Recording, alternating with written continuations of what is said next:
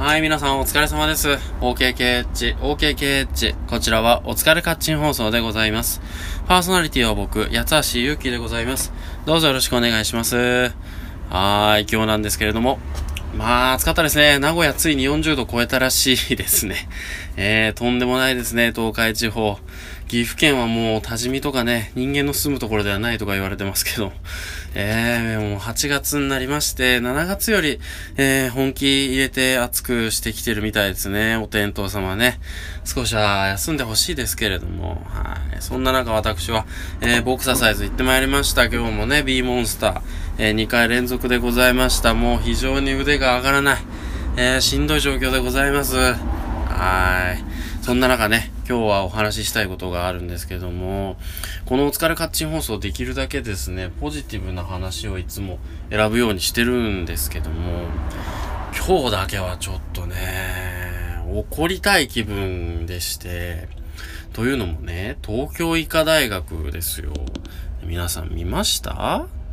えー、8月2日のニュースだったんですけども、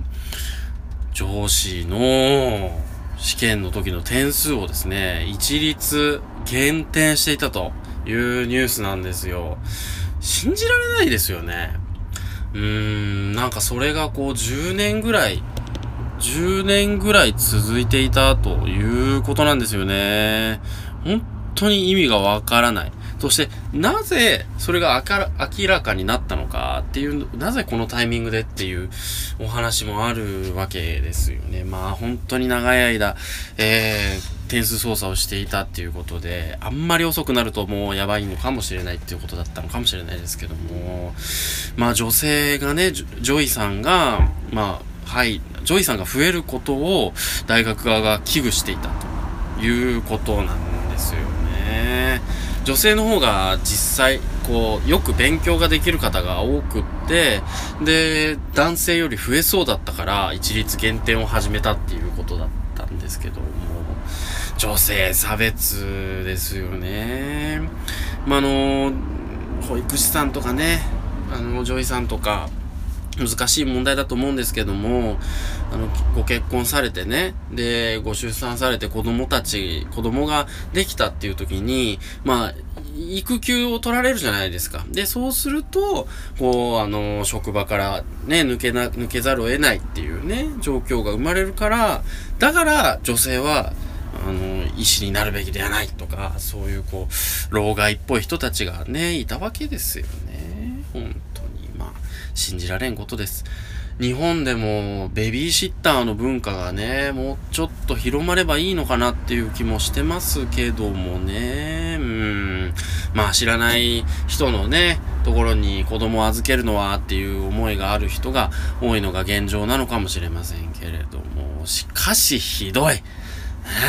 ちょっとこれは怒らざるを得ないですよね。まあ男の身から怒ってもしゃあないのかもしれませんけども、もしかしたらその大学に入れていたかもしれない人たちが、もうそれこそもう何、何百人、何、何万人とね、いるわけじゃないですか。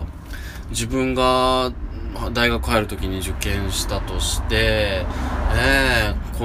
工学部だったんですけどね、工学部に人数が入りすぎそうだったから、えーと、こっから切るか、みたいなね。まあ、足切りだったらわかるんですよ。この点数以上の人じゃないと入れないよっていう風にして平均点こうね、上がってたら、これぐらいっていう風に切るのはわかるんですけども、減点っていうね信じられない。女性差別は日本でも、こんなね、ニュースがね、世界中に広まってしまう。うん、世の中で、ま、もう本当に日本人としてなんかこう、情けない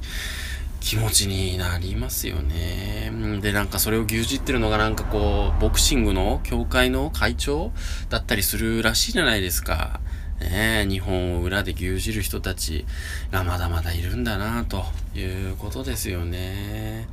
まあ、その女性差別っていうのもそもそもその、なんだろう、女性が抜けなきゃ、その職場が回らない。抜けてしまうと職場が回らない。その状況を作り出してしまっているっていうのも労働環境がね、えー、いけないから女性差別以外にも